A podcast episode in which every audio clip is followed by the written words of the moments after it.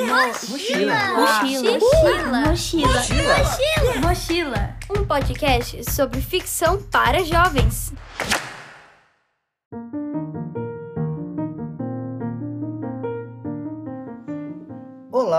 Está no ar mais um episódio do podcast Mochila, chegando à reta final de sua primeira temporada.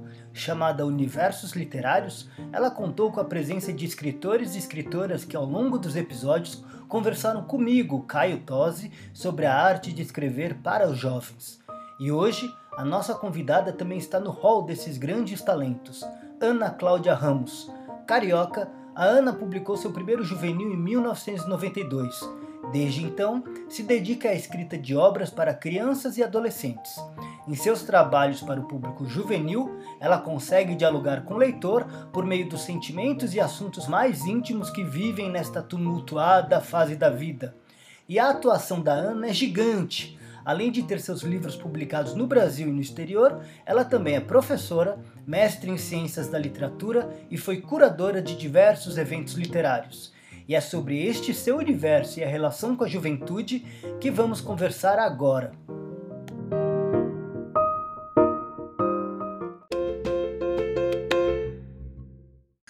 Bom, estamos aqui com a Ana Cláudia Ramos. Queria agradecer é, que você topou esse convite, participar desse episódio do podcast. Ana, muito obrigado pela participação. Ah, eu que te agradeço, Caio, por esse convite, né? Uma honra estar aqui nessa, nessa leva aí de convidados do seu podcast. Ana, Ana tem uma jornada, a gente estava falando aqui antes de começar a gravar, uma longa jornada aí na literatura infantil e juvenil, e hoje a gente vai conversar mais olhando aí como é o tema do nosso podcast aí para literatura literatura juvenil. A gente pode fazer assim uns comparativos de uma para outra. Sigamos o papo. Ana, para começar, tenho começado as conversas aqui com meus convidados pedindo para contar, para que eles contem um pouco da trajetória pessoal e profissional, uh, como que essa trajetória cruzou aí com a literatura para jovens. É, eu, eu, eu uh, pela, pela minha pesquisa, o seu primeiro livro era um livro juvenil lá em 1992, né, Ana? Isso. Na verdade, assim, como diria meu pai, né? Vamos lá atrás para você entender essa história. Lógico. Né? Falava, pai, me explica, sei lá, qualquer assunto. Aí falava, pera, filha, para você entender esse assunto hoje, a gente tem que ir lá atrás para você entender por que, que ele é desse jeito, uhum. né? Eu teria que lá na minha infância, sabe, Caio? Assim, eu fui uma criança muito inventadeira. Eu nasci é, não me contentando com uma única vida. Eu reclamava para os meus pais, falava, por que, que eu só posso ser uma Ana Cláudia? Por que, que eu não posso ter mais histórias? Por que, uhum. que isso? Que aquilo? E meus pais ficaram loucos, porque nenhum irmão era perguntador desse jeito, né? Uhum. Era aquela criança inventadeira. Se eu não tinha, eu inventava, né? Então, minha, os livros, desde muito cedo, porque eu tive o privilégio de crescer numa casa com livros, eles me deram casa para morar, sabe? Livro era o lugar que eu podia morar, era que eu podia inventar, eu podia ser outra. Aquela minha loucura de querer ter muitas vidas, né? Uhum. Muitas os livros me davam isso, né? livro era brinquedo para mim. E antes mesmo de eu aprender a ler e escrever, eu inventava as minhas histórias. Meus irmãos já mais velhos, eu é, já sabiam ler, escrever, eu morria de inveja deles, né? E aí eu pegava uma folha de papel, fazia um monte de rabisco e dizia que eu tinha escrito uma história. Uhum. E para mim as pessoas acreditavam, né? Assim, falavam, ah, que legal, então conta essa história. Ninguém dizia, ah, só tem rabisco nessa folha de papel. Eu cresci essa criança inventadeira numa família que deu asas a essa imaginação, sabe? Assim, então, meu pai me colocou para estudar em escola que deixava pensar, que deixava criar. Né? E aí, uma vez alfabetizada, o mergulho nos livros foi um pulo. E através né, de leituras na escola, eu li um livro chamado A Bolsa Amarela, que você deve conhecer. E tinha aquela menina que gostava de inventar histórias, dizia que queria ser escritora. Eu falei, opa, deve ser isso aí que eu quero ser. Uhum muito pequena, eu botei na minha cabeça que eu ia ser escritora, sem nem saber o que era isso, exatamente. A minha geração não, não teve esse privilégio que essa moçada de hoje tem, né? Quando a gente vai às escolas, conversa com o escritor, a gente sabia quem era o escritor, né? Uhum. Então, desde muito cedo eu queria ser escritora e desde muito cedo eu queria escrever para crianças e jovens, porque eu sempre quis trabalhar com crianças. Tanto que quando eu estava né, no primeiro ano do que hoje é o ensino médio, né, na época acho que era segundo grau ainda, eu larguei tudo e falei, mãe, eu quero fazer normal, eu quero ser professora. E aí eu já ali, né, né chegando para fazer normal com 15 anos, eu já queria dar aula, queria dar aula para criança, eu queria trabalhar, sempre quis trabalhar com criança e livro. Não foi, como muita gente pensa, uma falta, né, assim, ah, não teve opção, foi escrever para criança, que tem essa uhum. mentalidade uhum. focada ainda, né, de muita gente. Isso foi uma escolha, sabe? Então eu sempre quis trabalhar livros e com crianças jovens e livros, né? E o meu primeiro livro, como você bem colocou, é um livro juvenil. E como é que esse livro cruza a minha história, né? Eu, adolescente, eu tinha muitas perguntas, né? Eu era aquela adolescente que perguntava de onde eu vim, para onde eu vou, o que, que eu estou fazendo aqui, qual o sentido da vida. E eu escrevi um livro que se chama Para Onde Vão os Dias que Passam, que no fundo eu escrevi para mim adolescente, sabe? Uhum. Eu respondi para mim as perguntas que eu queria ter lido quando jovem. E foi muito interessante porque, na época, eu ganhei uma quarta capa assinada pela Ana Maria Machado. Uhum. Foi um baita presente que ela me deu naquele momento. E ela falou para mim assim: nunca me esqueço disso. Ela falou: Ana, você não fez uma aventura pela aventura. Você não escolheu um caminho fácil. Eu falei: ai meu Deus, como assim, né? Uhum. Você está num livro que tem muito mais de uma busca metafísica quase pela vida mas se esse é o seu caminho, nunca saia dele. Não desista dele, por mais que ele não seja fácil. Então foi muito importante é, ouvir isso, porque hoje, quando eu olho para minha história, né, já são 28 anos publicando, eu vejo os caminhos que eu escolhi, sabe, para trilhar como escritora. Isso faz toda a diferença, né? Os caminhos que eu escolhi e os que eu não escolhi. Uhum. Também é importante ressaltar isso. assim que, que, que chega essa literatura infantil, ela não chegou de repente, ela não chegou do nada. Se eu parar para pensar, foi uma coisa que eu fui construindo, sabe, por gostar. Então, assim, eu comecei a dar aula muito jovem, né? A primeira turma que eu tinha, eu tinha 17 anos de idade, quando eu entrei para dar aula e nunca mais parei de trabalhar, de trabalhar com criança e livro. Então, isso entrou na minha vida por uma opção mesmo, uhum. sabe? Que se eu parar para pensar hoje, foi um caminho que eu escolhi. Incrível. E Ana, e aí você tem nessa sua trajetória aí de, é, de mais de duas décadas é, trabalhando para a literatura infantil e juvenil, obras para esses dois públicos, o infantil e o juvenil. É, e aí eu queria, queria saber, porque eu acho que às vezes a gente, é, a gente sempre, a, a gente às vezes cai num, num, negócio de, de misturar essas duas faixas etárias, parece que tudo é infanto-juvenil. Queria saber o seu olhar, é, se você acha que é importante a gente é, olhar para esses livros com os recortes específicos para cada faixa, né? É, e, e, de infantil e de juvenil, quais as diferenças que eles trazem e quais as, os desafios que você tem ao escrever para cada público? Essa pergunta é muito boa, Caio, sabe? Porque eu acho que dentro da nossa área, muitas pessoas falam assim: ah, eu escrevo, eu faço literatura.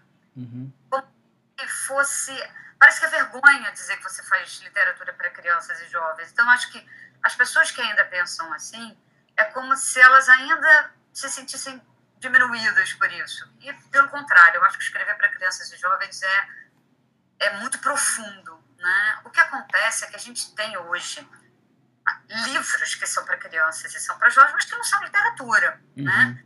E acho que existe um recorte, sim.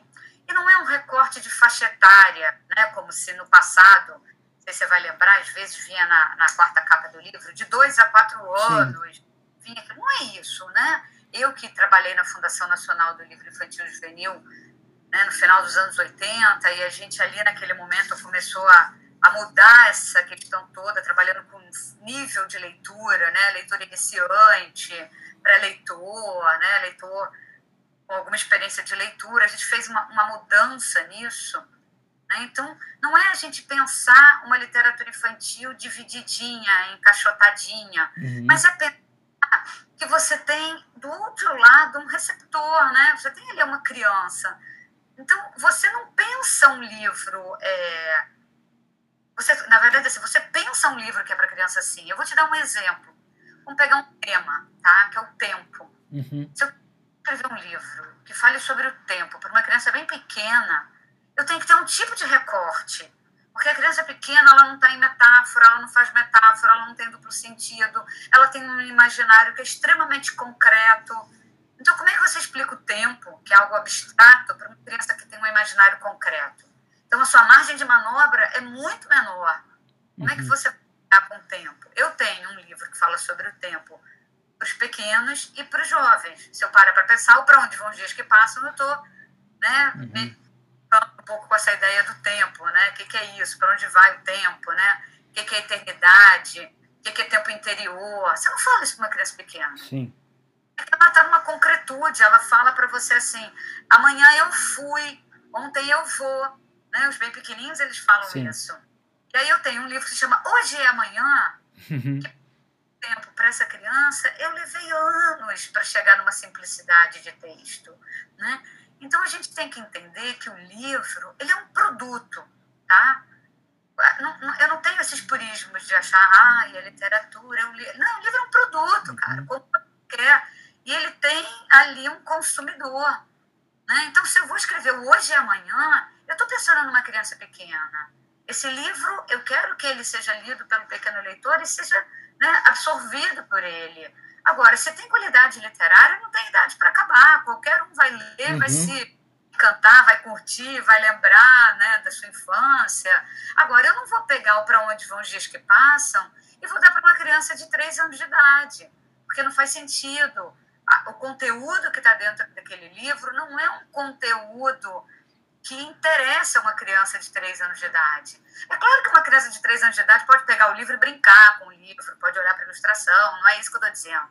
né? Ela pode manusear aquele livro à vontade, mas não é um livro que foi pensado como produto para ser para aquela faixa etária. Porque aí a gente vai pensar o livro como produto, a gente vai pensar o projeto gráfico, o formato, ah, qual é o melhor formato para jovem, qual é o melhor formato né, para uma criança pequena. Então, essas coisas todas entram. Agora, na minha concepção, né, eu que estou aí trabalhando com literatura para crianças e jovens há muito tempo, fiz um mestrado para sistematizar esses meus pensamentos. Tem um livro teórico que se chama Nos Bastidores do Imaginário, a criação e a literatura infantil e juvenil, né, que eu já falo sobre esses assuntos, né? Na verdade, a gente está lidando com literatura. Aí isso sim, é literatura, eu escrevo literatura. Agora, a minha literatura, com todos os preceitos do que que é fazer literatura, só que eu tenho ali um público-alvo diferenciado. A Ieda de Oliveira, né, que é uma escritora e também teórica do assunto, ela fez, se não me engano, é, foi no doutorado dela, que ela levanta uma discussão, que ela fala do contrato de comunicação.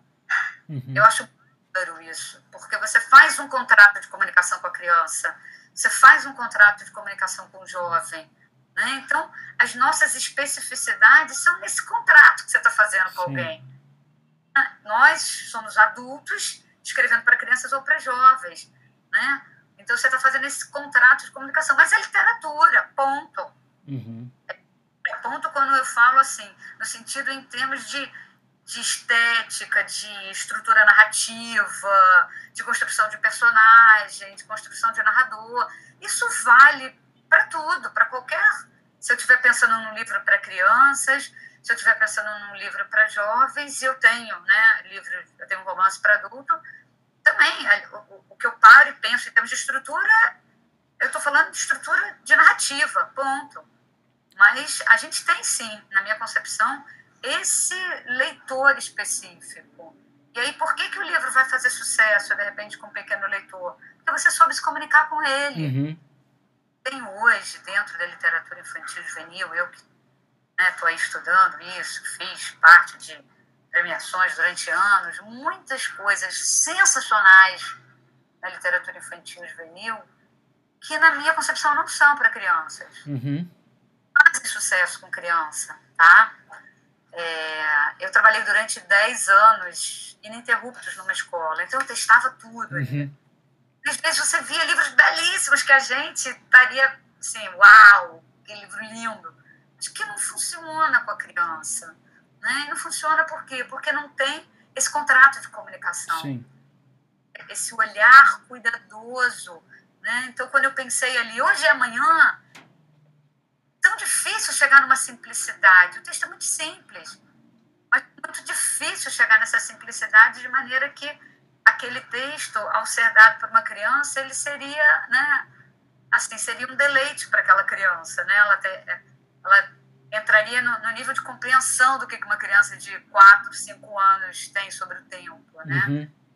Eu acredito que quem deseja se aventurar por esse estudo nessa área deveria estudar muito o que é a criança, o que é o jovem, estudar psicologia, sabe?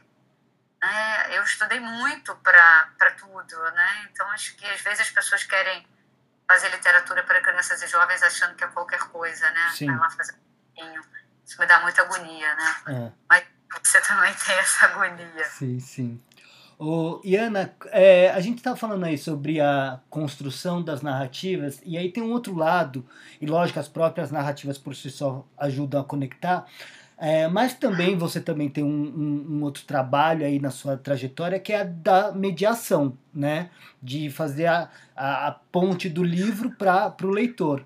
E a gente percebe, me corrija se eu estiver errado, mas existe um incentivo maior, assim, de modo geral, é, de que o incentivo maior dessa aproximação do livro com a leitura mais numa primeira infância do que numa juventude.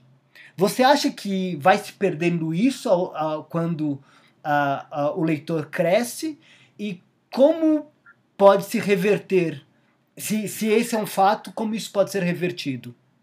Ah, essa é uma boa pergunta. Né? Eu que trabalhei durante muito tempo em escola, a gente vê, está lá na educação infantil é aquele né, farra, né? Imaginar a todo vapor. Mesmo que a escola não, não incentive tanto, de alguma forma o livro está ali, tem uma contação de história, tem uma brincadeira, o lúdico está pulsando ainda. Uhum. Você vai para um, né, até o quinto ano, o livro ainda está ali, uhum. né? Ainda estão nesse incentivo. O que acontece quando você vai para o Fundamental 2, o livro ele fica, de um modo geral, nas mãos do professor de língua portuguesa. Uhum. Um leitor apaixonado não vai trabalhar vai dar um livro para fazer uma prova, que por incrível que pareça ainda existe isso, né? Uhum. Ainda, né? E com honradas exceções você vai ter um trabalho de literatura com essa moçada. E um trabalho de literatura da mesma forma que ele era feito quando eles eram menores. Uhum. Então, por que, que quando os meninos crescem, não pode continuar a ter um trabalho de fruição literária? Uhum que essa caretice, essa mentalidade de achar que, ai, não, agora a gente está falando de coisa séria, como se a leitura pela fruição não fosse séria, uhum. como se uma conta séria, como se ir à biblioteca não fosse uma coisa séria, né? Então, assim, na escola que eu trabalhei, a gente instituiu durante 10 anos, foi o tempo que eu fiquei lá, na grade de horários de todas as turmas do maternal ao nono ano, eles tinham um tempo de aula de literatura dentro da biblioteca comigo. Uhum. Eles brincavam que eu era professora de biblioteca, né? Uhum. Professora de literatura, mas dentro do espaço da biblioteca. Então é importantíssimo que se continue com professores, e aí a leitura não é só do professor de português. Ela deveria estar no professor de história, uhum. de geografia, de matemática, de química, física, porque interpretar essa parada toda aí da, das exatas requer compreensão é. disto, né? Então deveria ser um trabalho de todos, um trabalho é, de todo mundo, valorizando a leitura. Mas aí a gente tem que fazer uma pergunta anterior a tudo isso, que é, será que as pessoas estão próximas à leitura? Uhum. Quem tá, aquele professor que é comprometido, ele vai fazer. Então, se você for um aluno que tiver a sorte de passar pela mão de um professor desse, você vai ter isso.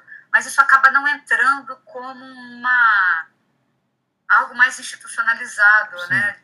Da, da, própria escola. Então vai ficar à mercê de cada escola, de cada professor, de cada diretor, se tem uma sala de leitura, uma biblioteca, se isso vai ser incentivado ou não. Se no ensino médio você vai ter professores que não vão trabalhar só com estilo de literatura, né, estilos literários, mas se vão continuar a trabalhar a leitura como fruição. E aí você fica sempre na mão né, de um professor que vai acreditar e que vai fazer isso dar certo. Porque senão acaba que aquele leitor apaixonado ali da infância se perde porque ele fala, ai, que saco. Uhum. Lá fazer prova, lá vou eu ler para fazer trabalho. Então o livro fica sempre à mercê de alguma atividade. Uhum. E ninguém te cobra uma atividade quando você vai ao cinema, quando é. você vai a uma exposição de livro, né? De livro, desculpa, uma exposição de, de quadros, Sim. né? Um museu. Então, assim, a literatura ela precisaria realmente entrar como algo que ligasse tudo dentro da escola, para que uhum. não perdesse né? Durante anos, quando eu era da, da Associação de Escritores e Ilustradores, né, da ILIGE, que eu fui presidente, né, a gente tinha uma, uma ideia que eu e Luiz Antônio Aguiar, a gente saiu muito pelo Brasil falando sobre isso, que era por uma literatura para além dos muros escolares. Uhum. Essa literatura que ela precisa se sustentar para além. Mas, por outro lado, se você parar para pensar, hoje, né, quando a gente vai no Bienal do Livro, que você vê aquelas filas quilométricas de jovens para pegar autógrafo de um ou de outro, né? Enfim, não estou nem questionando qualidade literária nisso, estou apenas falando que tem jovens indo a Bienal. Olha, isso é sensacional, né? Porque antes a gente não tinha. Então, quando você tem isso, você fala, gente, essa moçada está lendo, uhum. prestando atenção no que, que eles estão nos dizendo, sabe? Então, também, eu, eu não gosto quando eu escuto as pessoas falarem assim, os jovens não leem. Eu falo, peraí, alto lá, de que jovens estamos falando? Ah. Né? Porque eu acho que a gente tem aí é, não dá para botar jovens, pum, num único pacotinho, né? Sim. Tem todos os tipos, né? Tem um jovem que lê, tem um jovem que não lê. Né? E aí, se a gente for entrar nessa discussão, a gente está falando só da leitura literária, a gente está falando de uma leitura mais jornalística, a gente está falando de uma leitura teórica, né? Então, é uma discussão que, que ela é comprida, vamos sim, dizer assim. Sim. Ela é grande. Requer uma investigação e uma escuta aí dos jovens, né, Ana? Eu acho, Caio, eu acho que a gente está na hora. A gente já passou, sabe? Já passou da hora de aprender a ouvir. É, eu, eu sempre penso nisso. Eu sempre penso nisso que a gente. Eu tenho essa impressão, desculpa te cortar, Ana, mas só para complementar. É, eu sempre fico pensando nisso, o quanto que estamos todos escutando o que eles querem, né? isso aí é para mim é tão importante porque a minha formação com biblioteca infantil se deu lá no meados dos anos 80, né? Em 1985, quando eu conheci a Marina Quintanilha Martinez, que já tinha já tinha montado bibliotecas de comunidades, uma pioneira nesse trabalho de mediação de leitura em biblioteca, e ela tinha uma biblioteca que se chamava Biblioteca Infantil Manuel Leno Costa, onde eu trabalhei durante muitos anos. Essa biblioteca ficava na Lapa, era uma biblioteca comunitária, né? E ali a gente tinha um lema, que era dar vez e voz. Uhum. Ali basicamente eram crianças. Mas ali eu aprendi a dar vez e voz. Então, como professora, nas minhas aulas, né, as famosas aulas de biblioteca, uhum. né, durante anos no colégio, os meus alunos tinham vez e tinham voz. Eu queria ouvir o que eles tinham para dizer. É importante essa escuta, né? Uhum. Porque a gente hoje aí uma gama de jovens atentando contra a própria vida, é. né? Se mutilando, se autodestruindo. E eu me pergunto, será que se alguém tivesse escutado esse jovem, tivesse escutado a sua dor, ele teria feito isso? Será que se tivesse um espaço para isso? Então, a literatura que seria né, esse espaço para conversa, porque Sim. ela. Essa literatura que, que pode trazer essas dores, essas questões todas paradoxais da vida, mas essa mesma literatura que poderia ajudar, muitas vezes, em algumas escolas, em algumas famílias, é a literatura que as pessoas querem banir. Uhum. Eles falam do que eles chamam de temas polêmicos, mas que para mim não são polêmicos, são temas da vida. Eu acho que os meus caminhos dentro da literatura, se eu parar para analisar, assim, sobretudo nos livros juvenis, uhum. né, aí essa temática da nossa conversa, né, da literatura juvenil, são temas que vão trazer reflexões sobre a vida, é. Sobre as dores, as dificuldades, né? Sobre o que, que é você tá no mundo, né? Porque estar tá no mundo não é simples, né? É. Para gente que está adulto, mas a gente já foi jovem, a gente sabe o que a gente passou, é. né? Então é importante essa escuta para esse jovem, é importante que a literatura possa estar nas famílias e nas escolas para que a gente possa levantar esses debates, né? É. Não, não, não, perder aí esse diálogo com essa moçada. Pegando o gancho em tudo isso, eu vou uh, me aprofundar porque também estava um pouco no que eu queria abordar. Você tem um livro que é esse aqui, né? Que é o Afinal, a gente pode a gente pode ou a gente não pode, né? Que partiu de uma. que é uma pesquisa. A gente tá falando de escuta, uhum. né? Que é uma pesquisa que você fez aí com os jovens e com os pais sobre os diversos diversos temas até, como você falou, ditos polêmicos ou difíceis. Como que surgiu essa essa iniciativa e como que essa pesquisa, Ana, transforma o seu modo de criar histórias? Tem alguma diferença do antes e o depois? Não, não sei se tem uma diferença do antes e o depois. É porque eu acho, sabe, Caio, que cada livro ele pede uma criação específica. Sim. Sabe? Então, é, cada livro tem um, uma estrutura e um processo criativo que, como diria o Otávio Paz, morre mesmo no instante da criação, né? Sim. O que serve, pro, serve necessariamente para o outro.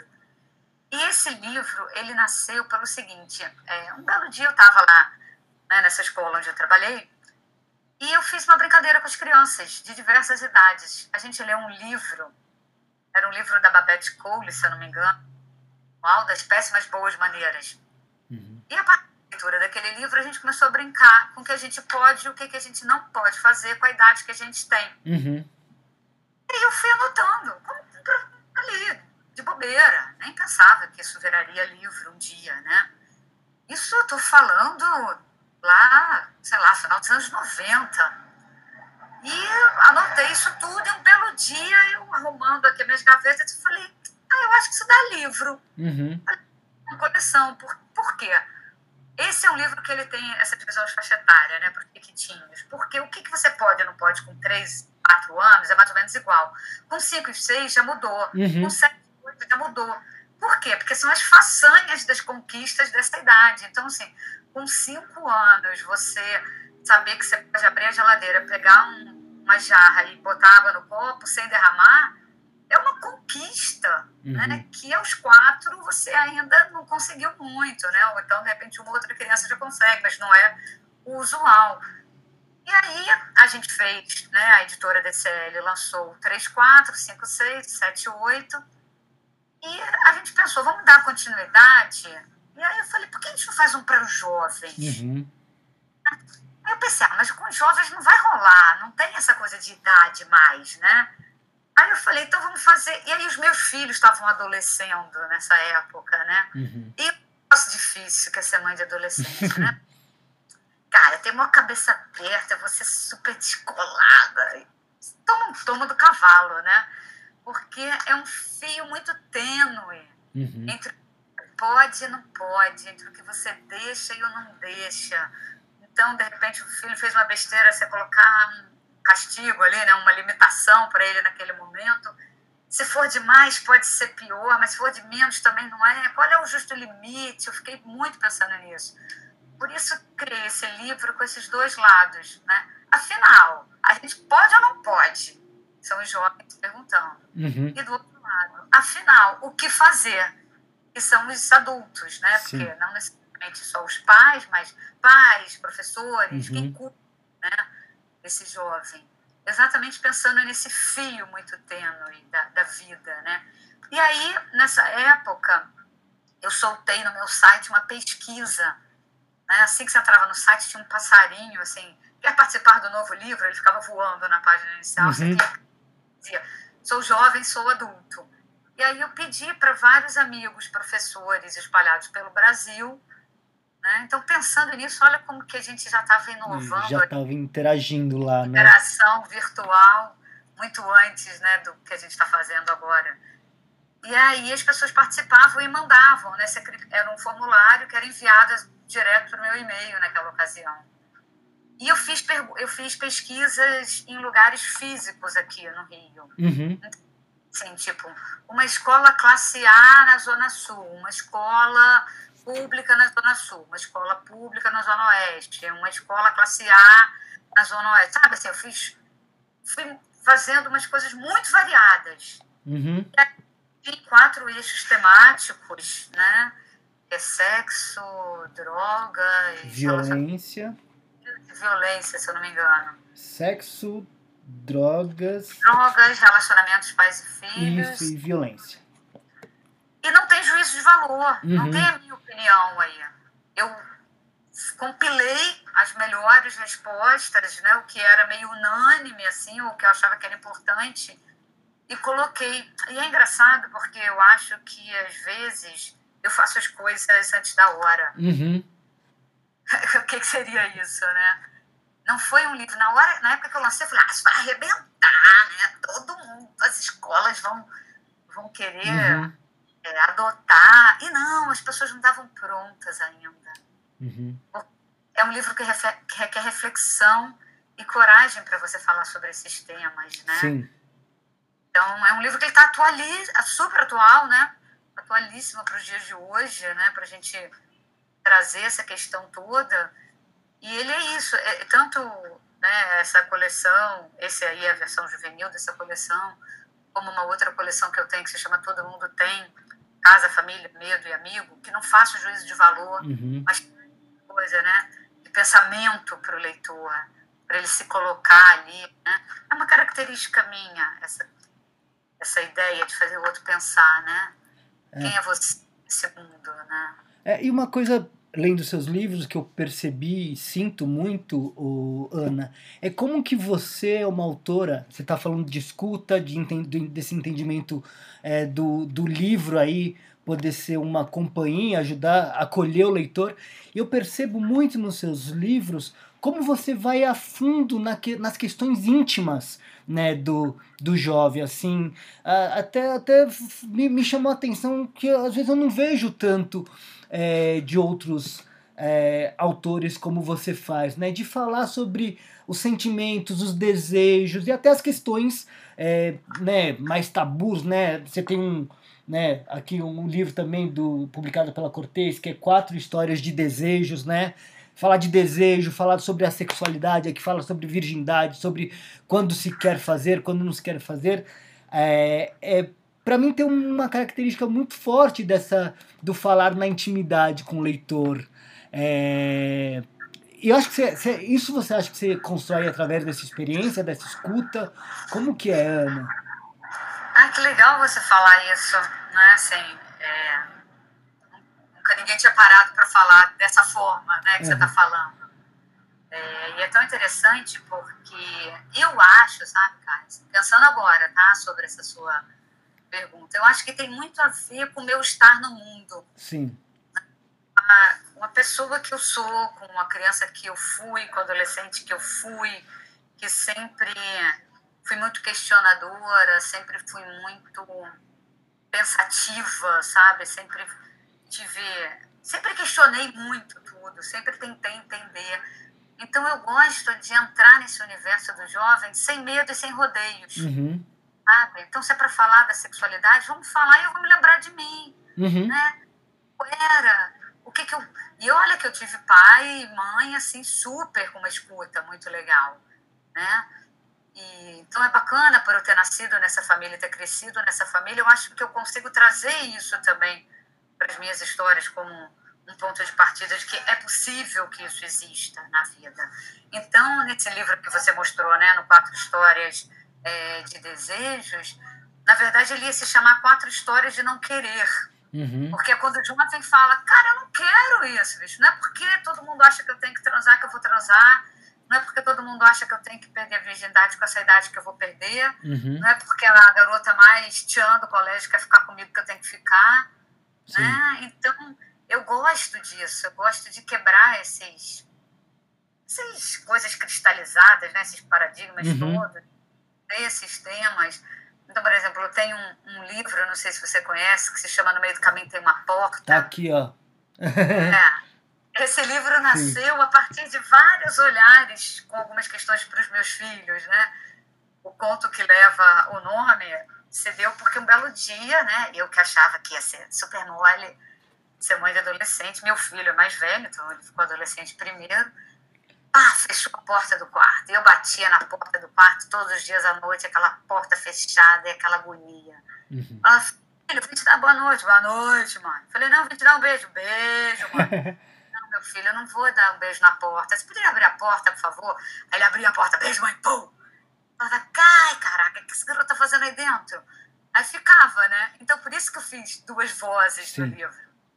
No, no livro, no, no, nesse conto. Né? Dentro do quarto está o filho. Ai, que saco. E dentro, né, do lado de fora tá a mãe. Agora? O que, que eu faço? Né? O o pé de cueca também foi uma história que brotou aqui, né? Quando aí eu brinco, né? Quando as cuecas aparecem sujas de um jeito novo, né? Uhum. Universos do jovem que não tem que ter medo de falar sobre ele. Mas eu também não gosto, sabe, Caio, de uma galera que vai na superfície uhum. só.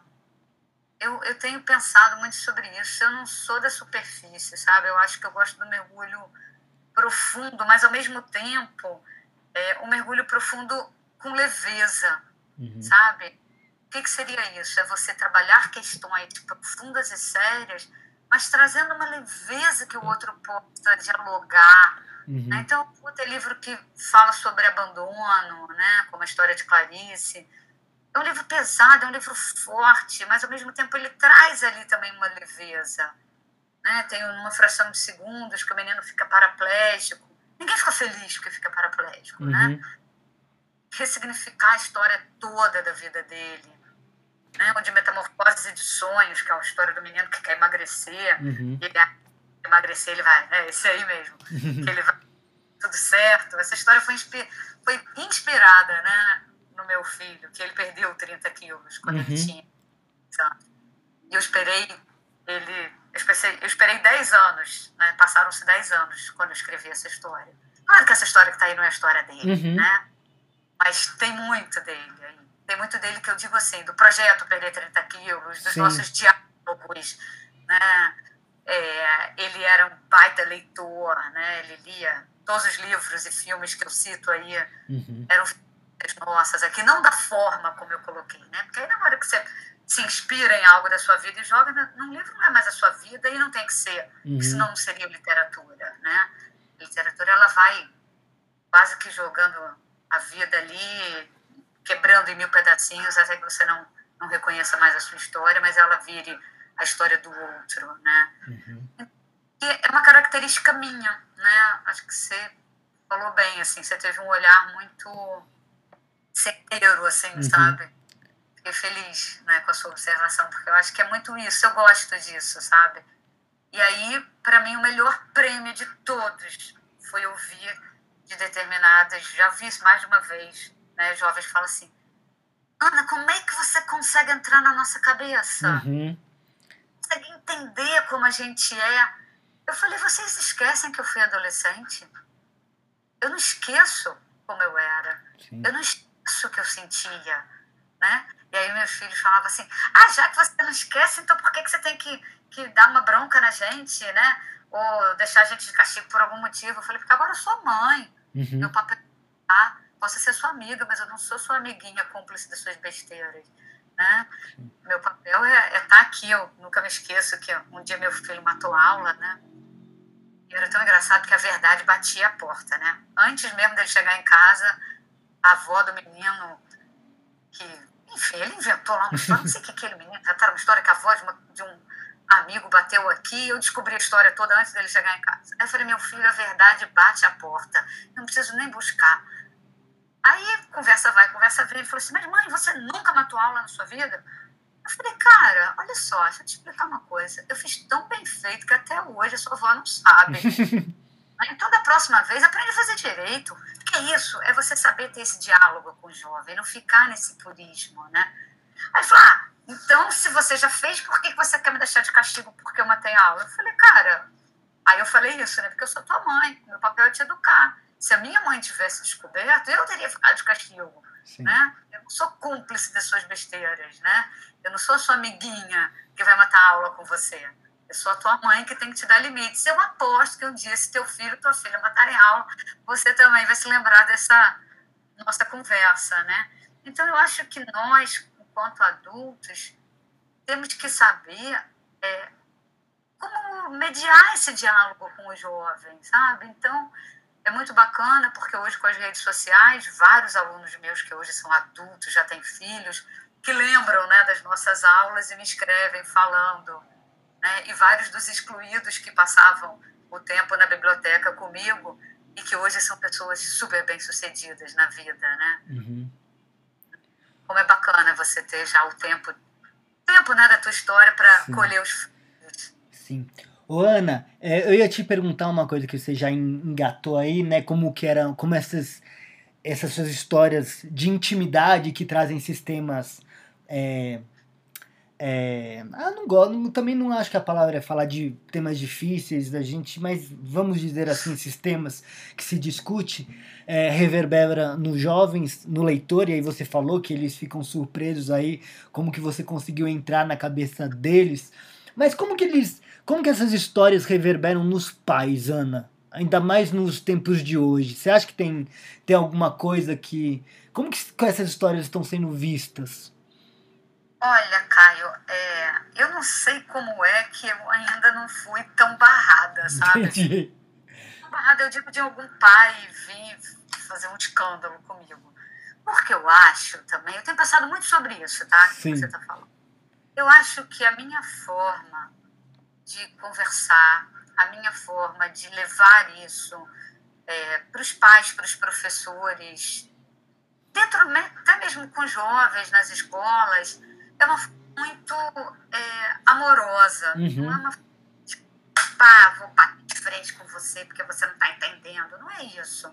Porque eu acho que os pais que ainda não entenderam que isso é importante, é porque eles não entenderam que pode ser diferente. Uhum eu acho que tudo na vida é inaugural, sabe? Tudo na vida é de aprender. Então, acho que os pais que não compreendem, que ainda combatem, sabe? Eles ainda têm que aprender que, que, que não adianta nada você bater de frente com o seu filho porque ele tem algo que é diferente do que você pensa, porque você só vai perder esse filho. Sabe? Os pais que não conversam com seus filhos sobre sexo, sobre drogas, sobre violência, sobre vida, uhum. perdem o mundo está aí te chamando, gritando, vem, olha aqui quanta coisa eu tenho para te dar, te oferecer. Então, se você não tem uma base, uma estrutura emocional né, construída na sua família, seja ela que família for, tá? não estou nem entrando nesse lugar, você vai procurar isso em outro lugar. Então, eu acho que quando algum livro meu é barrado, às vezes, alguns já foram, né? Porque também, assim, eu lancei o primeiro livro que falava é, uma personagem homossexual feminina, que talvez seja o primeiro da literatura juvenil pelo ponto de vista feminino, né? Porque os uhum. outros masculinos. O livro não entrava nas escolas, né? A gente está falando aí de 1999, mas ele não entrava nenhum. Uhum. Isso. Nem falava sobre sexo, não dava para entrar. Sim. Vai sobre homossexualidade. Né? Então, ao mesmo tempo, eu acho que agora já começa a ter uma abertura para isso. Então, eu também penso que é, as coisas têm tempo, sabe? E eu cada vez mais eu vou querer conversar com os pais e falar, olha, não dá mais para não ser assim, sabe? Não dá mais para não falar, não dá mais para não acolher, né? Eu e o Antônio Chimenec estamos lançando agora aquele livro, porque eu não consigo gostar dele, uhum. gostar dela.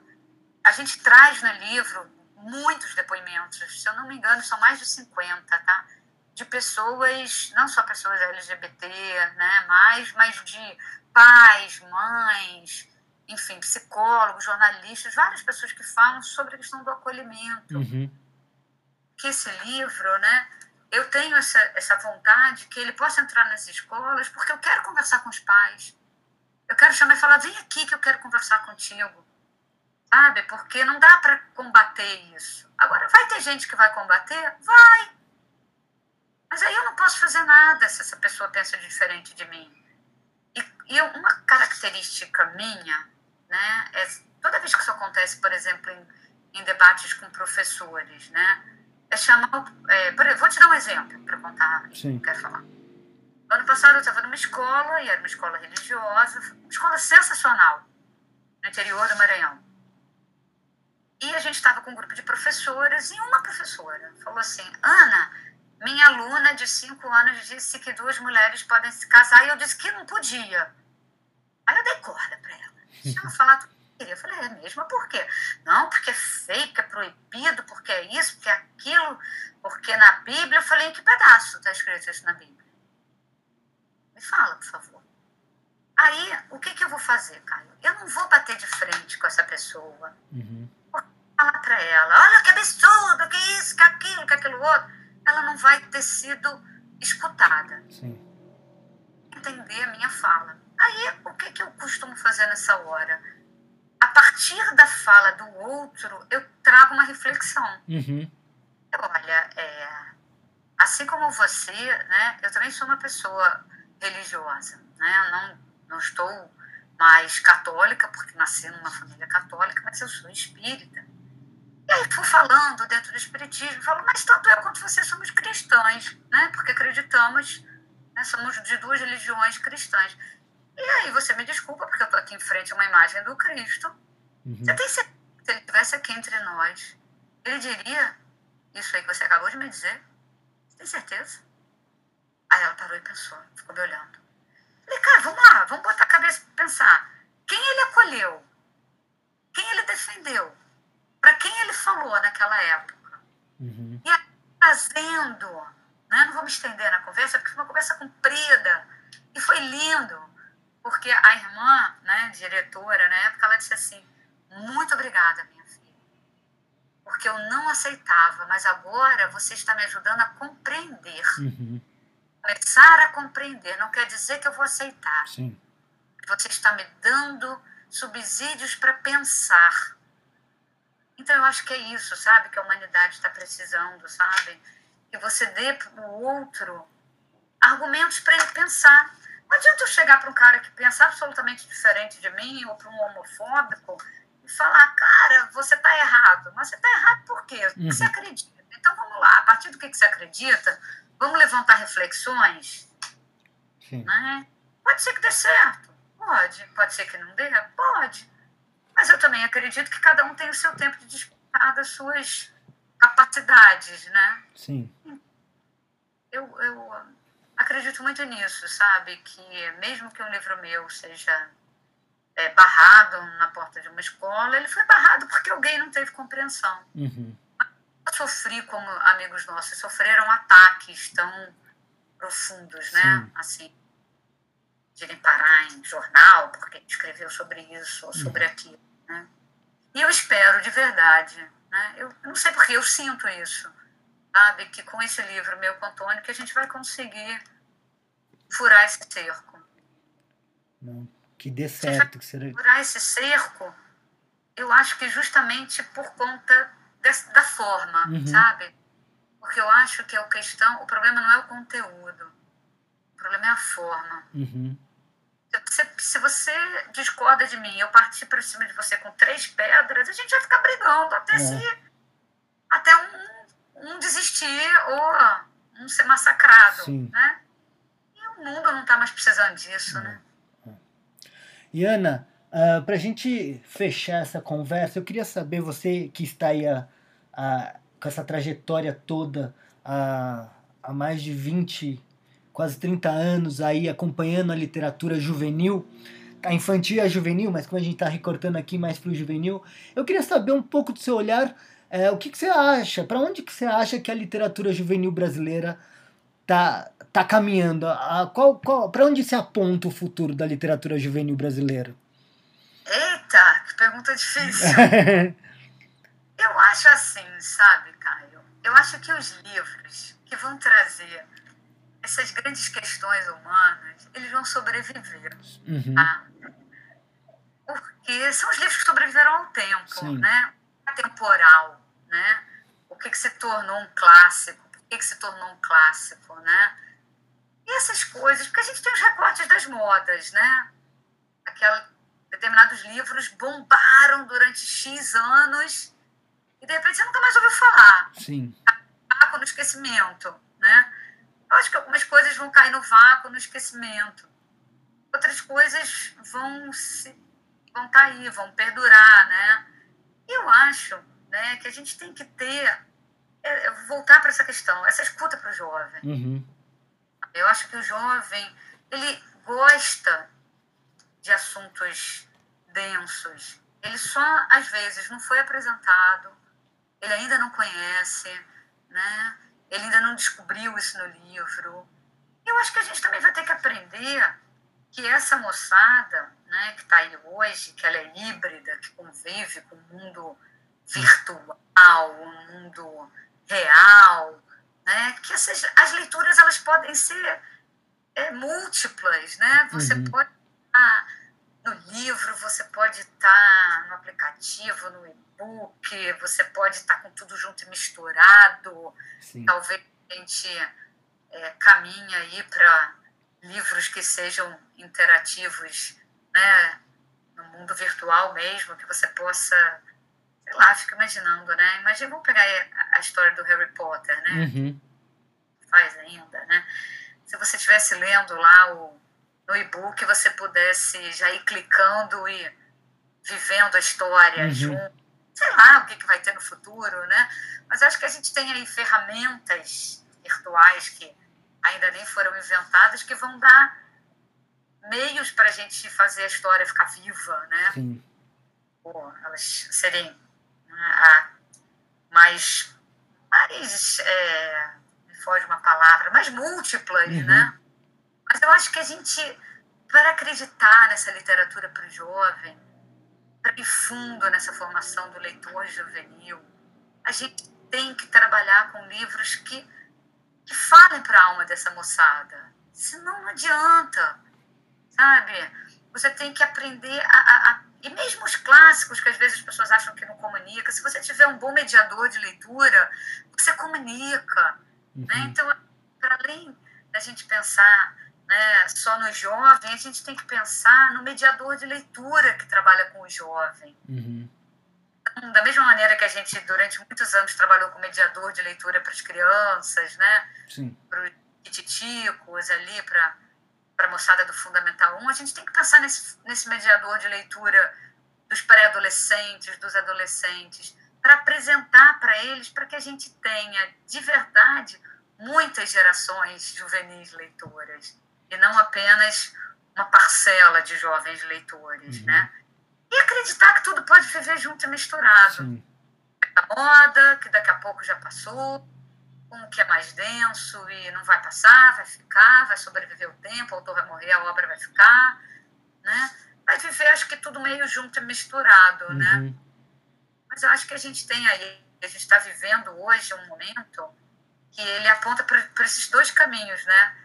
Por um lado, a gente tem um virtual aí salvando Sim. né, a de não estar. Tá, salvando nesse sentido, em todos os sentidos, né? De trabalhar, de é. se ver, de encontrar e de dar outras possibilidades, né, múltiplas aí de trabalho, mas por outro, essa pandemia também veio mostrar o quanto que o humano faz falta, uhum. né, o contato, o toque, a, a, a, leitura sentadinha um no colo do outro, né? Eu me lembro na biblioteca que os meninos eles tinham mania de ou encostar a cabecinha um no ombro do outro, ou às vezes a gente tinha umas almofadas, né? a gente ficava sentado no chão, umas almofadas, eles deitavam às vezes um no colo do outro. De vez em quando o diretor entrava e queria, todo mundo sentado. Eu falei, oh, pode parar. Da porta para fora o senhor manda, da porta para dentro a biblioteca é minha. Uhum. Aqui.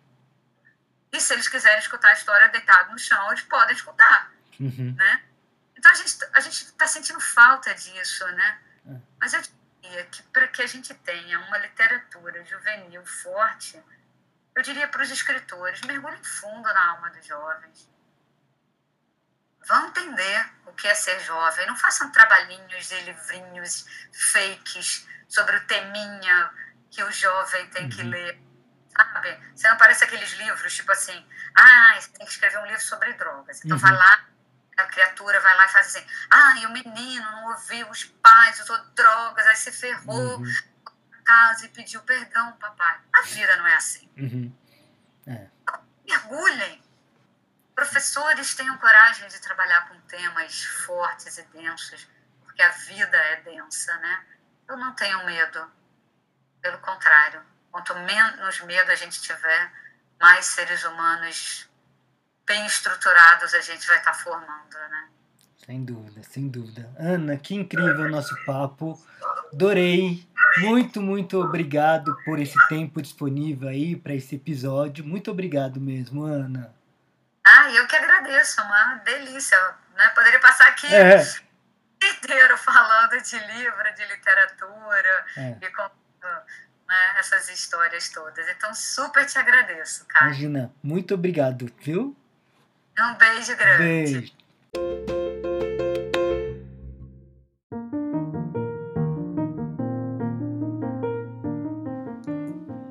E este foi o papo com a escritora Ana Cláudia Ramos neste episódio do Mochila. Muito obrigado a você que esteve com a gente até agora. E na próxima semana encerramos esta primeira temporada do podcast com um convidado muito especial. Não perca! Até lá!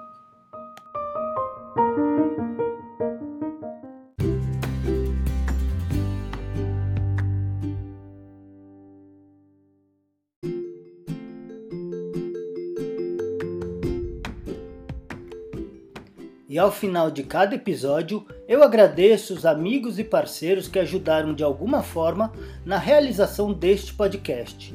Então, o meu muito obrigado para Bihel, que é o responsável pela nossa marca, para o João Amódio, que criou a vinheta que abre e encerra nossos programas, para o Chico Aleixo, que cuidou da mixagem da vinheta, e também o agradecimento a Renata Bortoleto, Renata Malhoca, Daniel Júnior, Anderson Costa, Felipe Parra, Mauro Palácios, Felipe Camargo e Oscar Garcia, que disponibilizaram seu tempo e conhecimento em conversas que me ajudaram a criar e formatar este projeto. Mochila. Mochila.